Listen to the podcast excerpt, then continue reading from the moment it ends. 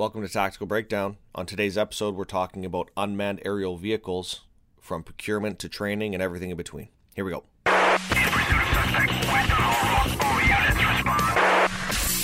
Welcome to the Tactical Breakdown Podcast on the ILET Network. Your number one resource for law enforcement training. Here is your host, Adam Kanakin. All right, here we go. Another episode, another chance to share some actionable and relevant information for you. Excited to be here with you today. Thank you so much for joining us here on the Tactical Breakdown Podcast. My name's Adam Kanakin. I'm honored to continuously put these episodes out there for you. Hopefully, you're finding it useful and, and relevant in your day to day, whether you're in law enforcement, if you're in correction, security, public safety, EMS, doesn't matter. The whole the whole idea of what we're putting together here is so that you have some actionable, relevant training that you can use that makes you safer, makes your agency safer, makes your community safer. That's what we're doing here. If you like the podcast and you you're getting something out of the content, consider subscribing or following the podcast on your favorite podcast player. That'd be awesome. And that way you get up to date information on everything that's coming out. And uh, depending on when you're listening to this episode, the uh, start of 2022 is coming up right away, right around the corner, and uh, there's going to be some massive announcements. So excited to uh, share those with you. On today's episode, it's one of the last uh, conversations that I had at ILEETA 2021 uh, in St. Louis, and it's with Joshua Brown. And this was an interesting conversation because he is a UAV expert, so unmanned aerial vehicle. And um, I uh, admittedly, in the podcast, you'll hear me say that uh, I pretty much know nothing uh, about UAVs, but we were able to to find common ground when it came to training. And um, that was a, a, an exciting part of the conversation. So I'm excited to share that with you today. Um, if you're a UAV fan, this will probably be a good episode for you. And uh, if you're a trainer, that this is there'll still be a ton of relevant information. So let's jump into this episode with Joshua Brown and uh, get into it. Here we go.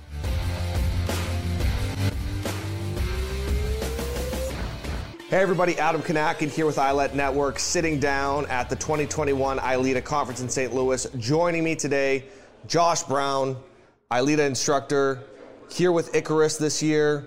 Thanks for joining me, brother. I, I appreciate it. I appreciate it. Yeah. Oh nice. man, it's cool. I was excited. I, I was walking through the expo. I saw your stuff, and I told you like, like I gotta. I know I had to talk to this guy. Um, it's a shame that you're not teaching this year, Correct. but I know you've done a lot of things in past years here as an instructor. And one thing we were just talking about before we hit the record button was the importance of instructional development, science-based learning, and science-based training. Correct. Um, and how, even though it's getting better, there's still a lot of issues that we need to sort out as an international law enforcement community. Correct. And that's the biggest thing is when we're looking at these things, this is advanced technology. But there's a lot of people who are making financial benefit from the absence of knowledge. And one of the things, especially being a member of the fire community, law enforcement community, EMS community, scientific community, knowledge is power. Or as I like to say, somebody once taught me, educational defensibility is legal defensibility. And when I see people making all these programs, I say, okay, well, bring it to the law enforcement community, bring it to the fire community, and let them test it. If it's that good, you should be ha- able to just say, here, try this, and it'll work. And I've yet to see people do that. But I was extremely proud of my team and I when we took a program and we worked with some big agencies, but we also worked with some really small ones, and the variables all came out the same. It worked, and it worked really well. Yeah, and, and just a point of clarification for those who are probably wondering kind of the context in which we're talking about. Uh, we're talking UAVs, and, and can you explain a little bit about Icarus and what it is that you do specifically to kind of put some context to our conversation? Sure. So in 2014, uh, I was at American Military University for my graduate degree, and uh, I, I produced a thesis about the viability of unmanned aircraft in public safety operations. And I traveled the country for a couple months, just interviewing a bunch of people, trying to really get to the, the root cause of this new technology and if it could actually be something that stays. And what I found was there was a, a, a void of knowledge, but also in training. And so I, I, I looked around and I realized, hey, there's a need here. And I started talking to brothers and sisters I serve with, and they said, hey, bro, you're really good at this. You should, you should do this. We'll be behind you. And it meant a lot to me to have that community support. And I built a program, and next thing I know, I just started working with this person and that person, and it just became a collaborative effort. And next thing you know, we have an unmanned aircraft program that's accredited. People, even at the Department of Justice, have, have recognized it. Homeland Security has recognized it. Uh, we've been traveling all over the country training this advanced utilization of these unmanned aircraft, but it also helps them be able to understand hey, is this the right way to do this? Is this the best way to serve people? And how do I better save lives? That's all it's all about at the end of the day. How do we do what we do to save more people's lives? I'm kind of a Luddite when it comes to specialized technology like unmanned vehicles and things like that. But I like to equate my experience and knowledge to, to conversations. And so when you had mentioned how agencies are, are bringing in these companies that don't really have the, the sound scientific backing, the accreditation, all of these components that show, hey, I, we actually know what we're talking about. I equate that to the martial arts world. And there's a reason why lineage is so important in a legitimate martial art. Well, where did you where who did you learn from? Where did you learn that from? And you can and if you have solid lineage and I can track it back to the one of the originators of the art, I'm not saying that people can't adapt and change and and and and create new things, but I'm saying is when it comes to certain like jujitsu, for example, we know your lineage in jujitsu is going to trace back to pretty much one place.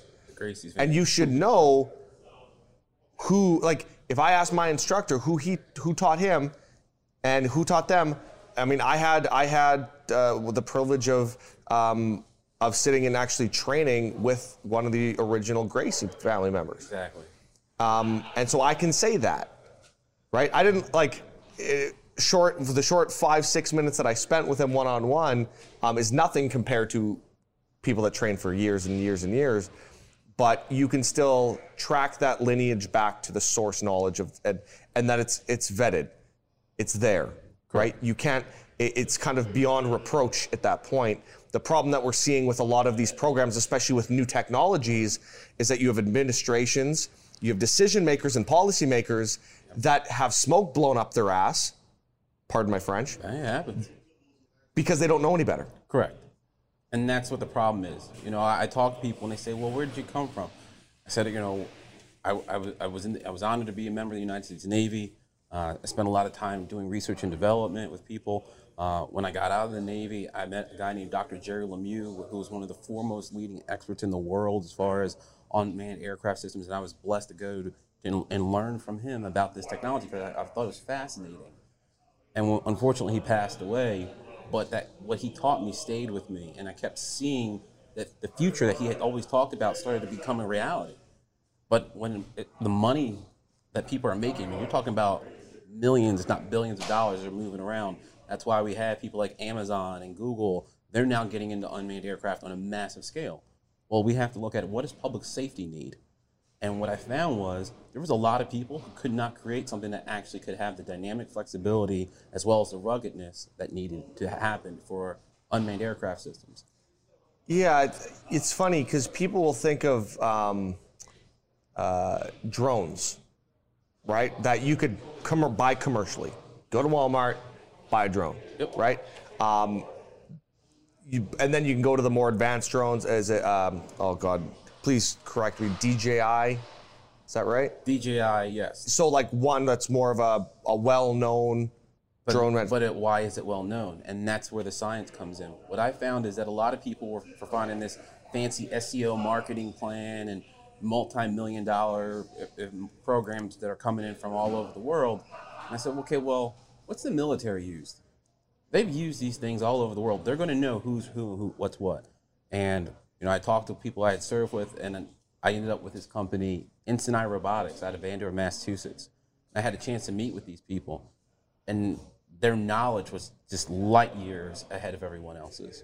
They understood things in a context that were just, it was just, it blew my mind. And I asked them, I said, could you help law enforcement? We really need you. And they said, well, we're trying, but it's, it's difficult. We're from the military. I said, well, I'm, I'm from the military, but I'm also from public safety. I'd like to work with you. And, and one of the greatest honors of my life was when they said, yeah, we'd like you to work with us to help us help law enforcement, help firefighting. Since then, we're seeing people more and more. They're asking more questions.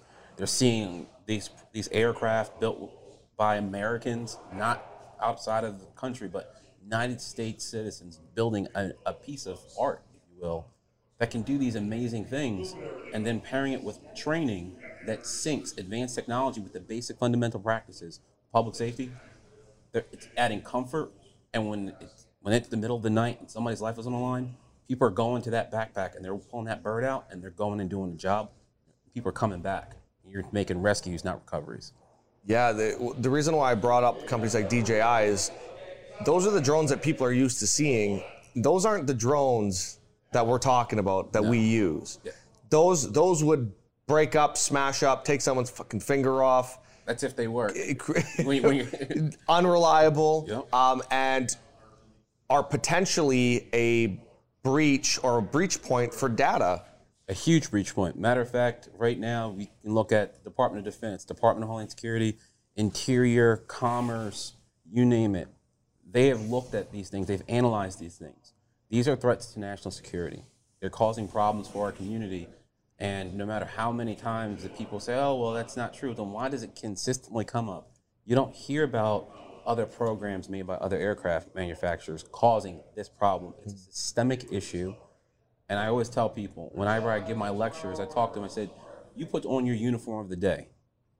What can you buy at Walmart or off of Amazon? Maybe your underwear, maybe some boots, but everything else, the uniform of the day, you cannot buy where a civilian can shop. There's a reason for that. Law enforcement, firefighters, we don't play with children's toys. We are adults that have a very dangerous job and has to be taken seriously. And if the people who are making our equipment don't take it seriously, well, they need to go to hell away. I want to sidestep into procurement process. What is it that you think is fundamentally lacking in in most of these procurement pro- processes for agencies, um, and how do they how do they fill that gap? So, a part of my PhD in global security is focused on technology and integration. And what I found is there's actually it's a psychology psychology issue. It's called illusory truth effect. Think about it like this. Something that a study that I did was I talked to people about Mercedes Benz. In North America, you hear Mercedes Benz. In the depths of your mind, you hear Jon Hamm saying, Mercedes Benz, it's all or nothing. You think about luxury, expensive. I did the same study in the European Union. You know what their themes were? Trash truck, ambulance, school bus. They don't have that sense of, oh, well, this is expensive. They just have it. Oh, that's another vehicle company. So it's all about the marketing, and that's the problem. Is that this marketing of oh well, five to ten thousand dollars is what these things should cost.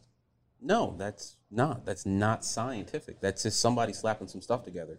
When you actually start looking at what is what is the rudimentary basic stuff cost, you're looking at twenty thousand plus dollars. Well, you say it to most agencies, oh, that's too expensive. I said, well, that's the baseline. You know, I tell people, okay, well, if you needed a vehicle, somebody said, hey, uh, the car is five thousand dollars. You're going to say, oh, that's a piece of junk. I can't trust it. That's the, that's what the problem is, and that's where the procurement cycle it needs to be reset. Is changing the idea of what is this item actually valued at. Until that changes, we're going to continue to have this issue. So, what is it? And I just want to kind of peel back the layer on this one a second. What is it when we say like, well, you could there's companies right now selling platforms for five grand, six grand, ten grand, um, but to get something that is as high quality as what you guys have been producing, this is the cost.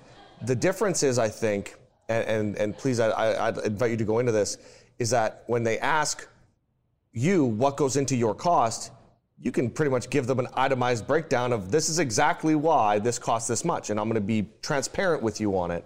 Whereas you go to these other companies and they go, well, that's just because that's what it is. Yeah, and that's exactly what it is. So our manufacturing partners, they make a great product. But when we actually give an agency our breakdown, I also give them an inventory sheet. And it lists every single item by name, product number, and, and the value of that item. But then we also go into why it's, why it's unique to its design. Why is the training so unique and dynamic? And when they go and look at it, they're going, so you don't really understand that we're not used to this. I said, yeah, but I, that's why I'm willing to work with you. People are so used to flying in figure eights and doing squares. Said, listen, I don't give a good goddamn if you know how to fly something in figure eight. Can you do IED detection and interrogation? Can you do search and rescue? Can you do fire ground support? Do you know how to do tactical overwatch? Can you map a crime scene? Well, no, that's advanced. No, that's basic. Hmm. If you can't do that with the unmanned aircraft, you shouldn't be having them in your hand as a public safety member. But the problem is, no one is actually teaching those things because it takes a real public safety educator to actually know how to teach someone to do those unique skills. And that's where the difference is. And that's where the transparency is. When people come in, they say, Well, where are your training credentials? And I start just pulling out all these association cards from instructor, instructor, instructor. Like, okay, okay, we get it. I said, No, I'm not done yet. There's a couple more. That's just me. Uh, yeah, all the other men and women that work for me that I'm blessed to have on my staff, yeah, they've got a couple stacks too. You want to see those? Because they're in the hallway waiting to show you theirs. They're not used to that. They're used to one person maybe. I'm blessed to have a group of people around me. Some of my, my, my engineers and staff members that work with me to help public safety, they make me look dumb. And I'll go, listen, that's beautiful that I have people that are so smart that the CEO of the company is not the most educated in some areas. Mm. And that's because there are men and women who know this technology, who understand public safety. They have done it for decades. But they also went and got advanced degrees to help the community of public safety. Yeah. So we really are changing changing the way people see unmanned aircraft and technology as a whole in public safety. Yeah, I think, you know, we talk about this from a training aspect and bringing science into training and being able to show why, show the why behind the training. I can show you techniques until I'm blue in the face, but if I can't explain why we do it that way, how can I expect that student to buy into it? Exactly. They're not going to buy into oh, because I told you so. That would have worked 20 years ago. but not anymore. It doesn't work anymore. Well, I'll, one of the biggest things that a lot of people are talking about, we always talk about, especially after what happened in 2020.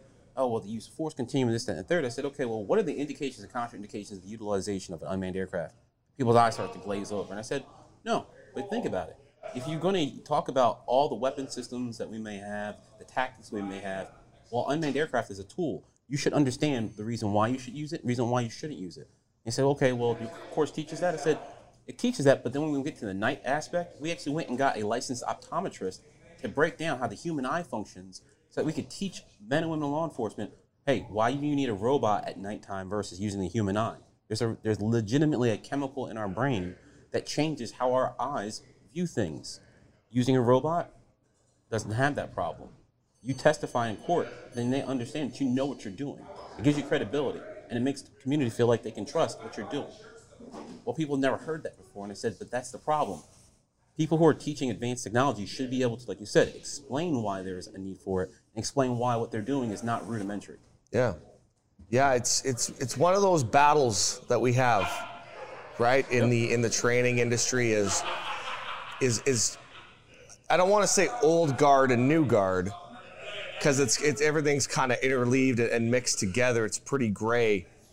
But we still see some instructors that have kind of rested on their laurels and have been like, well, I've been teaching this for 15 years, like, and it's, it's still good. You know, there's there's a I, I spoke with somebody earlier, um, had to sit down earlier in the week, and they were talking about half life of training, and it's about seven years. If you're if what you're teaching or training hasn't changed or evolved in seven years, You're wrong. It's gonna be gone. Yeah. The way I look You're gonna at be it is irrelevant.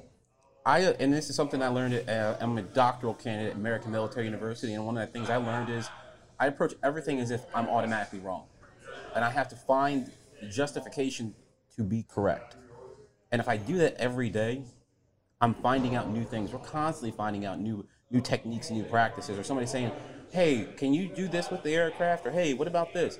And we're constantly evolving. But like you said, there's a half life to it. But so many people are saying, "Oh, well, this is how we've always done it."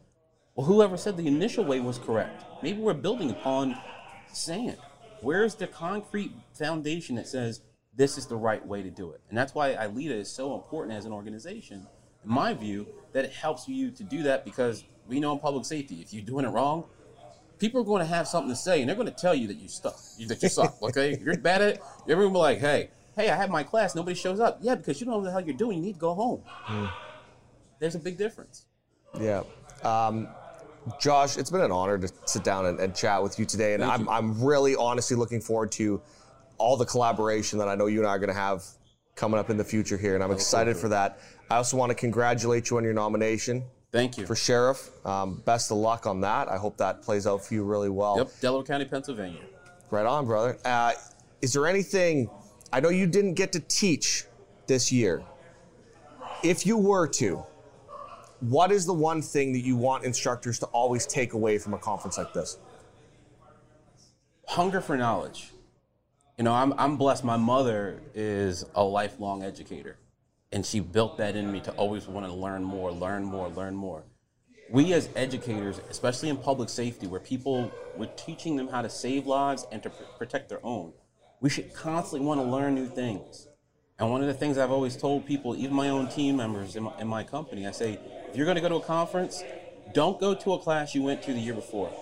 Find something different. Purposely try to make yourself uncomfortable, or as my, my favorite book is called, Deliberate Discomfort. Always find some way to make yourself learn more because if you learn more, you're stronger mentally and you're able to help people. And that's really at the end of the day, every single person around the world that wears a uniform, that carries a badge, they want to help somebody. Knowledge is how we do it. Couldn't agree more. I'm excited to be back here with you next year, share more knowledge with people. So thanks so much for joining me, man. No problem. I appreciate it. Awesome. Join the iLet Network now. Go to ilet.network. That's I L E T dot network.